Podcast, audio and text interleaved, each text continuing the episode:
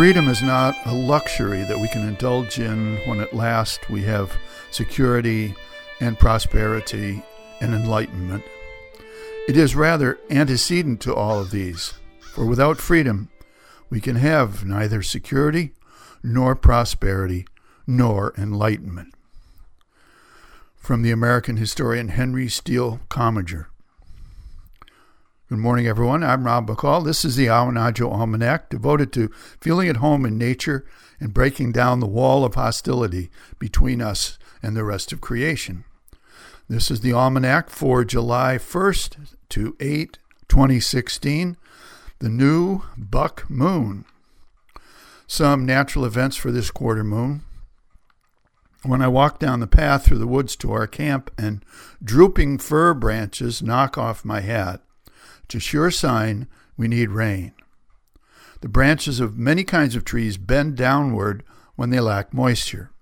And this is the principle behind the so called old woodsman's weather stick, which is nothing but a peeled twig from a fir tree turned upside down and tacked to the side of the barn. If it points up, the weather is dry. If it points down, it is wet.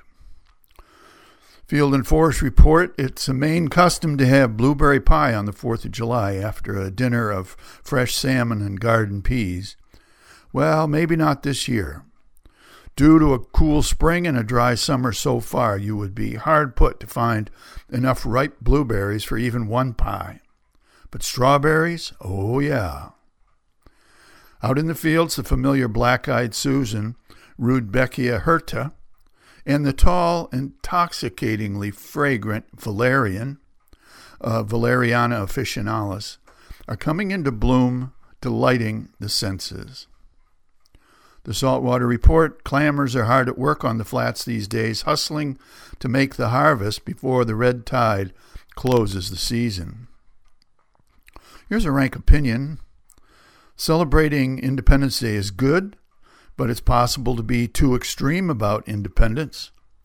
The ultimate independence would be for each of us to do whatever we want, whenever we want, without regard to the effect on others, and without consequences.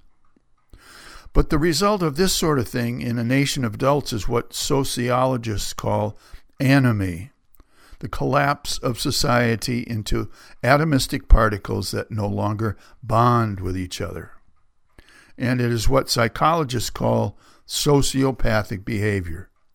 No overarching values other than those of each individual. Michael Berliner of the Ayn Rand Institute has said To the founding fathers, there was no authority higher than the individual mind, not King George, not God, not society. Well, we might reasonably wonder if he's reading the same Declaration of Independence we are.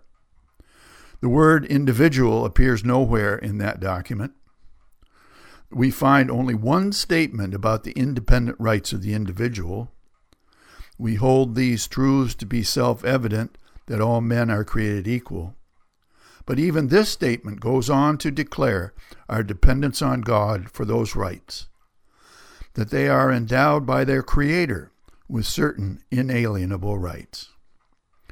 In times like these, we must proclaim again that the rights of life, liberty, and pursuit of happiness presented in our Declaration of Independence come not from any nation or government, not from any church or court or Congress, not from any army, not from the individual, nor from any earthly power, though all of them must protect these rights.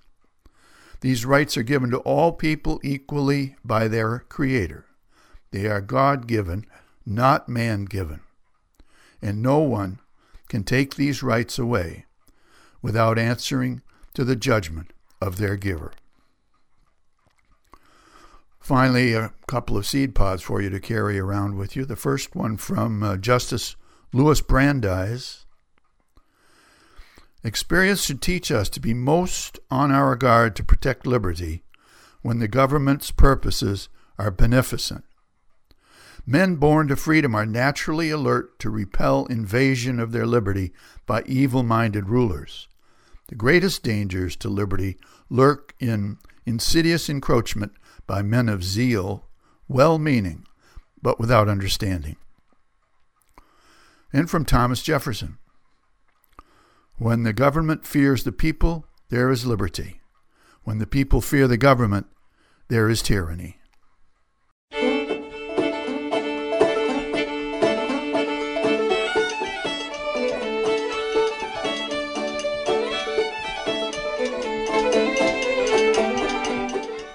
Well, that's the almanac for this quarter moon, but don't take it from me.